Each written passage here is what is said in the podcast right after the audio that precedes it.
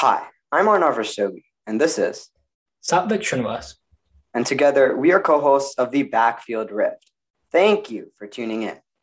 In this episode, we're going to be previewing the AFC and NFC South, seeing how they line up for the 2022 20.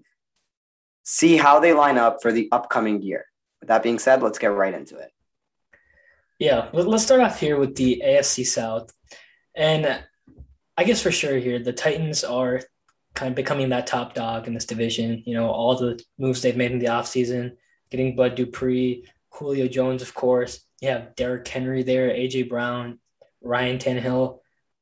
On paper, this is definitely the team to beat in this division. Right. They were the top dog coming in. I think the only team that was really going to give them a challenge was maybe the Colts. And obviously, with the injuries going on in Indianapolis, that's no longer a question mark. So now the Titans have sort of once again transitioned to this team we talk about. We don't care what they do until January. And that's the case with the Titans, right? We want to see the fruits of diversifying the offense, right? We want to see the fruits of that Julio Jones, AJ Brown, Derrick Henry, that three headed monster on offense that just looks unstoppable. And so we, we've talked a lot about this. We want to see some record numbers here. That that's really the key here. That's really you know Ryan Tannehill needs to make the correct play on third down. Derrick Henry cannot you know he you know there needs to be no slowdown. This is just you know we had a great year last year, but we're looking to do even better this year. Yeah, no, absolutely. But I guess I would just hold off on that. I don't care what they do until January because I still want to see that offense. You know how those pieces are going together. In on paper, it's definitely money, but there as I'm saying, you know, like come on now, come come on, come on. This is uh, this is this is going to be an unstoppable offense. There's no there's no need to oh let's see what happens in regular season. We know what's going to happen. We know it's going to be a good offense, but is it going to be what it has the potential to become? You know, like you know what I'm saying. I mean, how how are you going to stop it? First and second down, you go to Derrick Henry. Third down, you run play action. You get AJ Brown or Julio Jones. Or first down, second down, you can take a chance through the air, right? Or short down situations, and right, you can get yourself in a third or two, third or three, where you can hand the ball off to Derrick Henry. There's just so many options with this offense that like I don't I don't see how to stop them. Man. I'm I'm getting I'm getting 2019 Chiefs vibes from here. I'm not. I if they're like that, then it's going to be really hard to stop them. I'll tell you that for sure.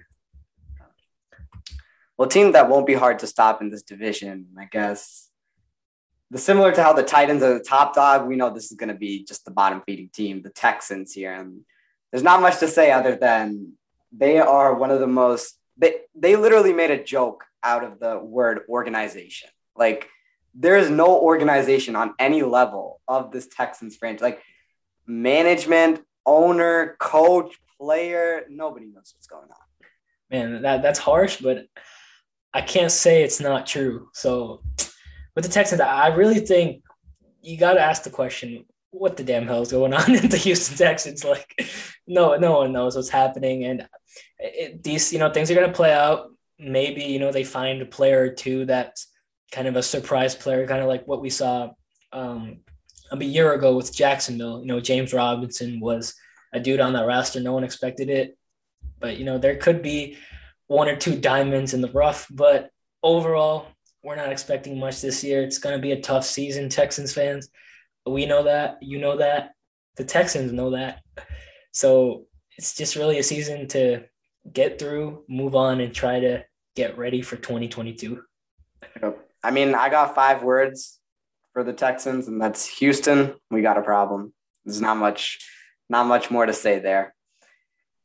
Uh, let's go. Let's move to another team within the AFC South who's they've had problems uh, of their own, and you know they really solidified Tennessee's spot at the top. Uh, that's the Indianapolis Colts, and man, you got to feel for them, right? You got to feel for Carson Wentz as well, because this is a team where it's like every year you have the roster, you have that defense led by Darius Leonard. They're always going to be top ten, and it's always come down. Can the offense perform when it needs to? And the Colts, you know, Frank Reich that was supposed to, Frank Reich, Carson Wentz, that was supposed to be that connection, that valued connection that they were going to bring. Mm. And lo and behold, he gets injured out five to 12 weeks, along with his top lineman, I might add, Quenton Nelson. So, man, yeah. things went from it's literally first to worst for the Colts. Yeah, no, I, I'm kind of getting that San Francisco vibe from last year where just everyone was hurt and it was a good football team, but you know, at, at a point you can't do much when like every single one of your top players are out. But I think on that on that same level, right? If Frank Reich can sort of just keep the ship afloat for a while, maybe do something. But the worst part really is the first five games are brutal for this team. Seattle at home, week one. Then the LA Rams are coming to Indianapolis. Then you're going to Tennessee, to Miami, and to Baltimore. That's five, likely five playoff teams in your first five games. And that's just not a good way to start. When when to Miami is your easiest game, that yeah. that speaks volumes. Yeah, no, it does.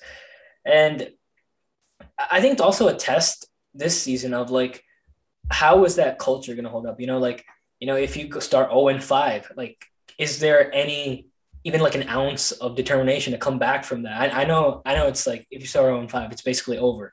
But if the Colts do make the playoffs this year, I think that's going to be because you know Frank Reich has like a coach of the year type performance this year, right. keeping this team afloat. But again, you know, tough for Carson Wentz. This was supposed to be his year. I really had that feeling, you know, this team bought into Carson Wentz, even despite what he's gone through. They were like, Frank Reich said, you know, I want to go get Carson Wentz. He's my quarterback. That was the intention of the move, but we're gonna see have have to see how it plays out. Right. And on that note, like, you know, this team holding up and Frank Reich uh, giving a coach of the year performance, some guys are to have to step up. Right. And we look, especially in that quarterback room, Sam Ehlinger, Jacob Eason, who's, who's to be that guy within the first five weeks who really, uh, you know, develops a consistent play, you know, keeps the team together. Wide receiver, who's going to be that guy who steps up? Is it going to be Michael Pittman? Is it going to be Zach Pascal? Right running back rooms. Jonathan Taylor is really going to be, have to be that workhorse guy. He's going to have to come in and dominate, right? So my question is now for the Colts, right? Even if this year you have to throw it out, right? Because you don't do well in the first five weeks, you know, stuff happens. Who's that guy who steps up on this team, right? And next year, can you look at it and be like, okay, you know, that's our guy now. Can can you can you do that? So that that's why I'm. You know, we talked about that diamond in the rough, right? if this season is gone for the Colts, who's that diamond in the rough? Who's that guy who steps up? And that's something I'm interested to see uh, with the Indianapolis Colts. Yeah, no, definitely. And on the subject of you know the quarterbacks, I didn't really get a chance to see Sam Ehlinger, but from what I saw from Jacob Eason's week one in the preseason, the dude definitely has physical gifts. You know, like the ball, he has a nice arm, it comes off well. Just the accuracy, the consistency, you know, sort of up and down. But I think Frank Reich is one of those quarterback coach type dudes that can definitely help Jacob Eason become a more polished quarterback. So that's going to be interesting to see, as well as what Sam Ehlinger does. And like you said, I, I don't even know if there needs to be diamonds in the rough in this team. You know, there's so many just diamonds everywhere on the roster, but it's if you don't have the quarterback, that it, it, it just everything comes falling down. Right. It's the consistent play. It's the meshing of the team, right? We need this to see this team really come together on the heels of, you know, pretty devastating injuries. Another team who we need to see mesh, the Jacksonville Jaguars, who brought in arguably one of the most talented quarterbacks with the number one overall pick in Trevor Lawrence. And they brought in an all time college coach in Urban Meyer.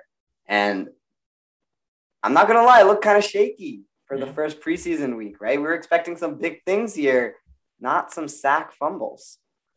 Yeah, no, I, I think the biggest takeaway for me was, you know, Trevor Lawrence playing at Clemson, coming to Jacksonville. There's a big trans transition there, and you're not gonna have all that time in the world. Like both the both of the sacks that he took, I, I think it was really just a product of not throwing the ball away and not getting that mental clock going. It was like, oh, I got time. No, you don't got time. You have two and a half seconds. That's all you have in the NFL. But there were, you know, positive plays like one out that he, you know, just drove the ball. We've seen that so many times in college. He has that arm, but the same throw later, a couple plays later, was, you know, he was kind of had the pressure coming, a little leaning left. The ball was off the mark.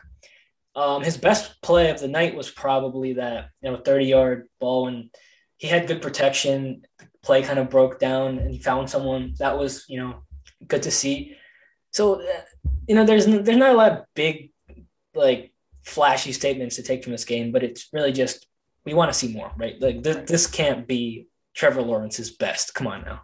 There were there were a lot of ups and downs. We'll say it was it was a Yeah. rocky first start. We saw the best and we saw the worst. Yeah. Um, you know, and also, you know, moving off of Trevor Lawrence, you, there's a lot of things that, you know, question marks for Jacksonville, right? We look at the dynamic between James Robinson, right? Uh, Mhm. who was excellent on this Jaguars roster. He thrived. And now you bring in ETN, right? So now it's going to be, you know, that running back by committee. How do they mesh together? How do they gel together? Right? It's going to be, uh, how is that defense going to play now? Right? You brought in Shaq Griffin, right? Does Mhm. that defense elevate? Does that defense step up? There's a lot of question marks around this Jaguars roster. And I don't know, man. I, Urban, I think a lot of this early on is going to fall on the coaching staff, right? Because you're expecting, right, Urban Meyer, who's a guy, worked with a lot of college guys. Not to mention this roster is extremely young, right? So you would expect them to work well together. If things don't pan out well, a lot of it's going to fall on Urban Meyer's coaching staff here. Yeah, no, definitely. And I think whenever a new head coach comes in, you you got to establish your identity, put your mark on the team, right? A guy like Matt Rhule, a guy like Sean McVay, from the moment they stepped into that organization, there was just night and day change, you know, and that's what Jacksonville needs. You know, Jacksonville's not one of these organizations that has incredible stability and you know has this like like a, like a, like a team like the Steelers that has had like three head coaches like the last 40 years, some some crazy stat like that. This is like a revolving door of quarterbacks, a revolving door of head coaches. And even if you don't win a whole lot of games, I just want there to be a level of consistency like hey, moving forward for the next like 15, 20 years, we have a head coach quarterback combo that we believe in. Right. And it doesn't look good, honestly. Like, I, I will always look back at them signing Tim Tebow and bringing all the drama with him. Right. I'll always look at that and be like, why did you do that? Well, what was the purpose of doing that? Right. I would have much rather had reports coming out about how Urban Meyer loves Trevor Lawrence and they're working together to develop it, or Trevor Lawrence has developed a connection with DJ Chark, right? I would much rather have those reports come out of camp, right? Versus Tim Tebow laid a block on a defensive end, right? So when we talk about the stability, the mesh, right? There being some sort of, okay, you know, next year we know what we're going to do. These are our goals and this is how we will achieve it. This is our timeline for achieving. I'm not getting that sense out of Jacksonville right now. And I'm not going to lie, I would not be surprised if this is a two year coaching job and he's out.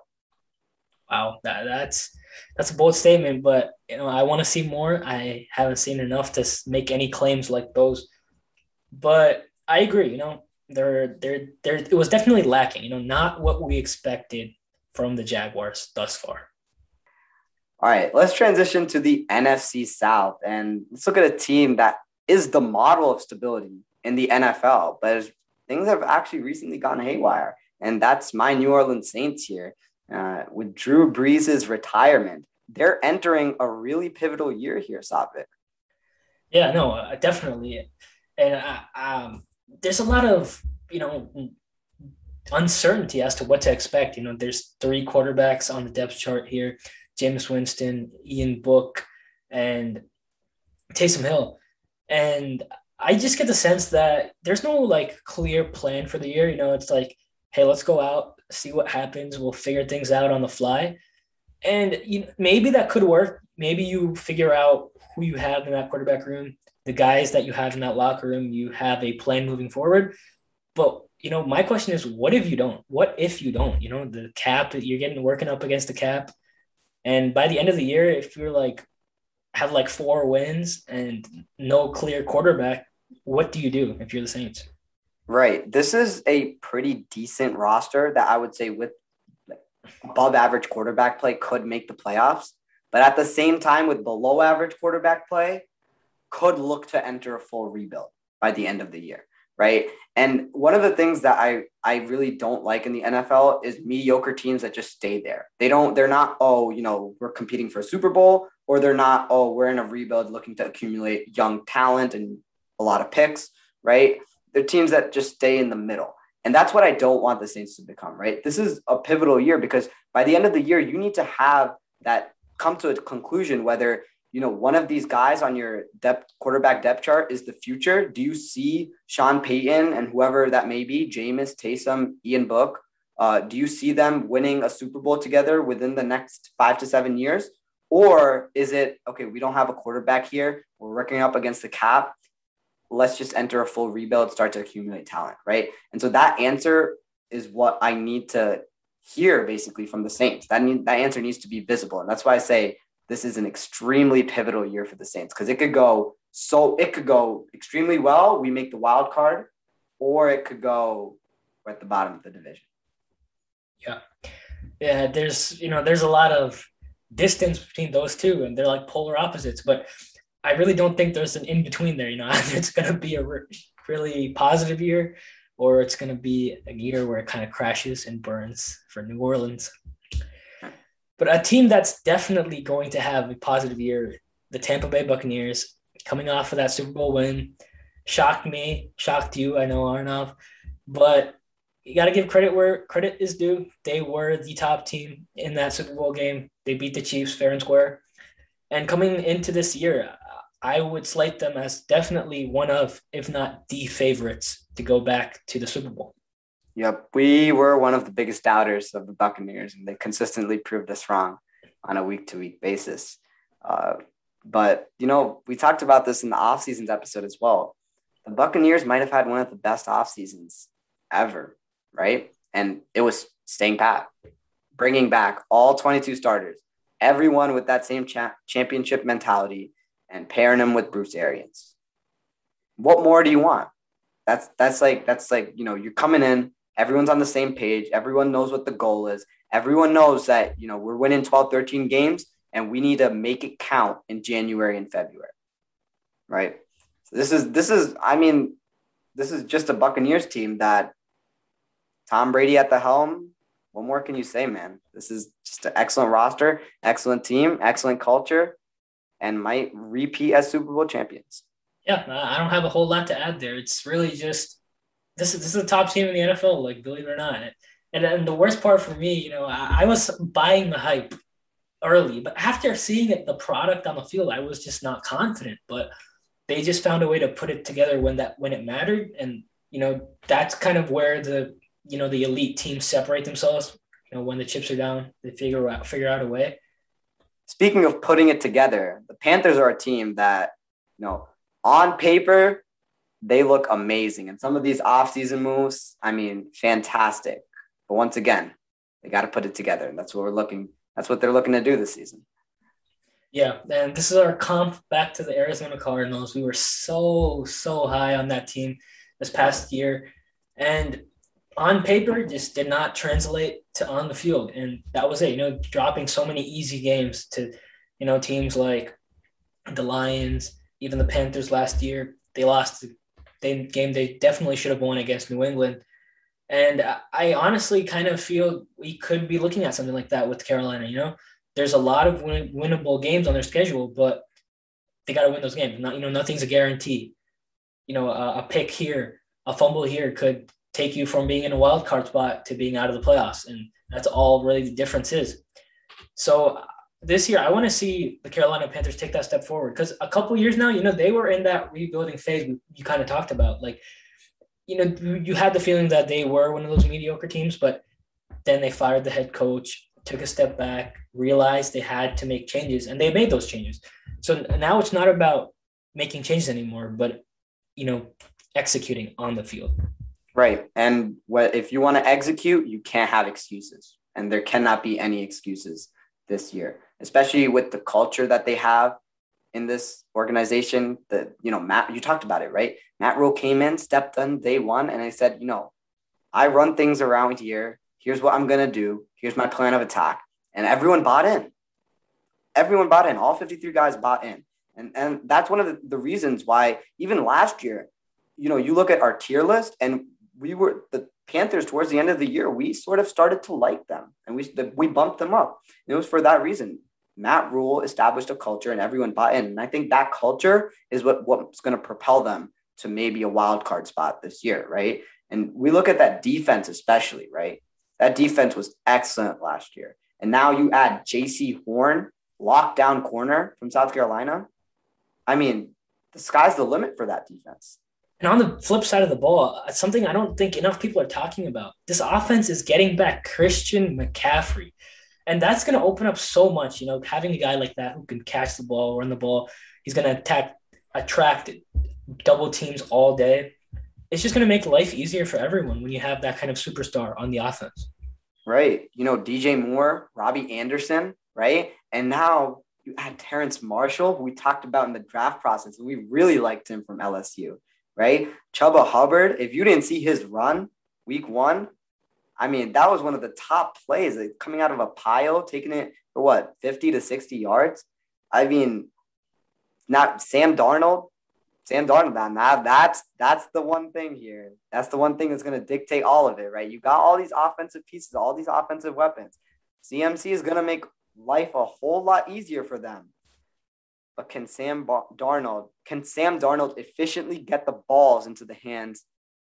Can Sam Darnold efficiently get the ball to those playmakers? That's going to be the real question here. That's going to be that moving moving factor here. Yeah, I agree absolutely. And it always comes down again, man, to the quarterback position. No matter what you do, if you don't have consistency at quarterback, you're not going to have success. And, you know, I was sort of a Sam Darnold apologist, if you will. You know, I don't know if you share that sentiment, but things were not pretty for him and with the Jets. But at the same time, he didn't show anything to say that he was this elite quarterback that was just on a bad football team. You know, he made a lot of mistakes as well. So I think it's hard to judge him based on his past, but I don't think there's a lot of time for, hey, he's still a young quarterback. Let's give him a couple. No, okay, like Sam Darnold, you're on the verge of sort of becoming a veteran guy in this league, man. You know, this is your shot to prove, hey, I belong here. I'm one of the 32 best quarterbacks in this league. Or, you know, the league can move on. Yeah. And I think this is probably the best situation that Sam Darnold could be in, right? He is really, the Panthers have put him in a position to succeed. And if he doesn't, that's on him right now because the pl- just the plethora of weapons and just the way that they can just run rounds around defenses, right? You're going to have a receiver open. You're going to have CMC open a lot of plays. You cannot make mistakes. There cannot be excuses. You have to execute. Execute's the one key word right now with the Panthers. Can they do it this year? That's the question that that's the million dollar question here. We have one last team here to discuss in the NFC South, and that's the Atlanta Falcons. And I personally don't have a lot to say. Not very excited by their prospects for this year.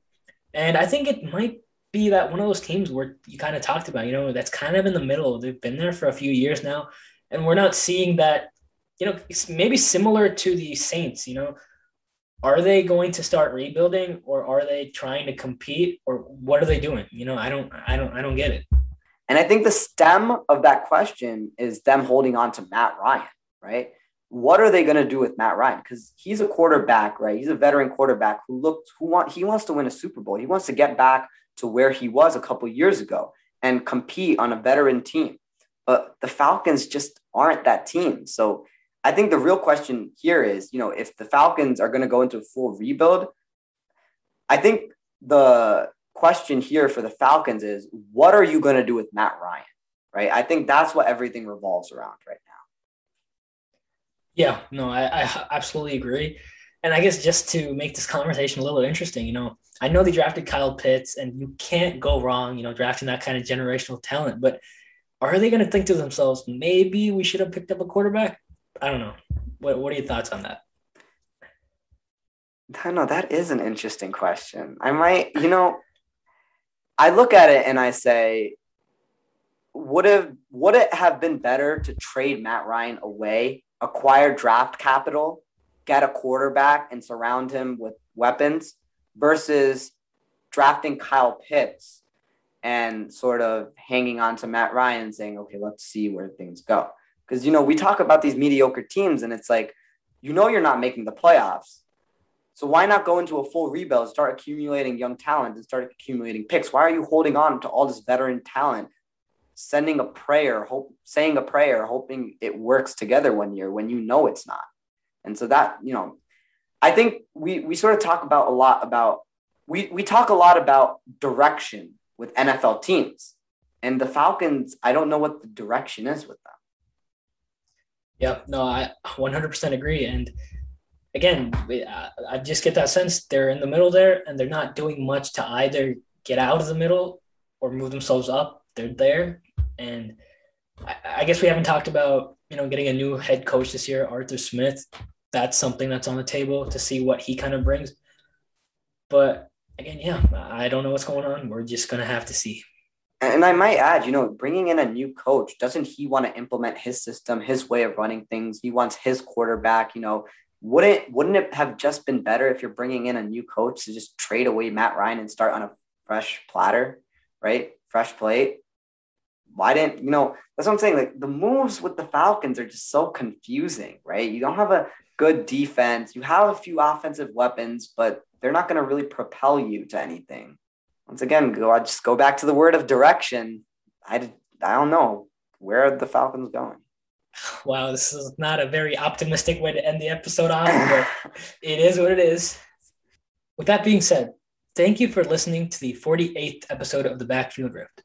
Be sure to tune in to our next episode where we'll take a look at the AFC West and NFC West divisions for the 2021 NFL season. Until then, it's been Satvik Srinivas and Arnav Rastogi. Stay safe and take care.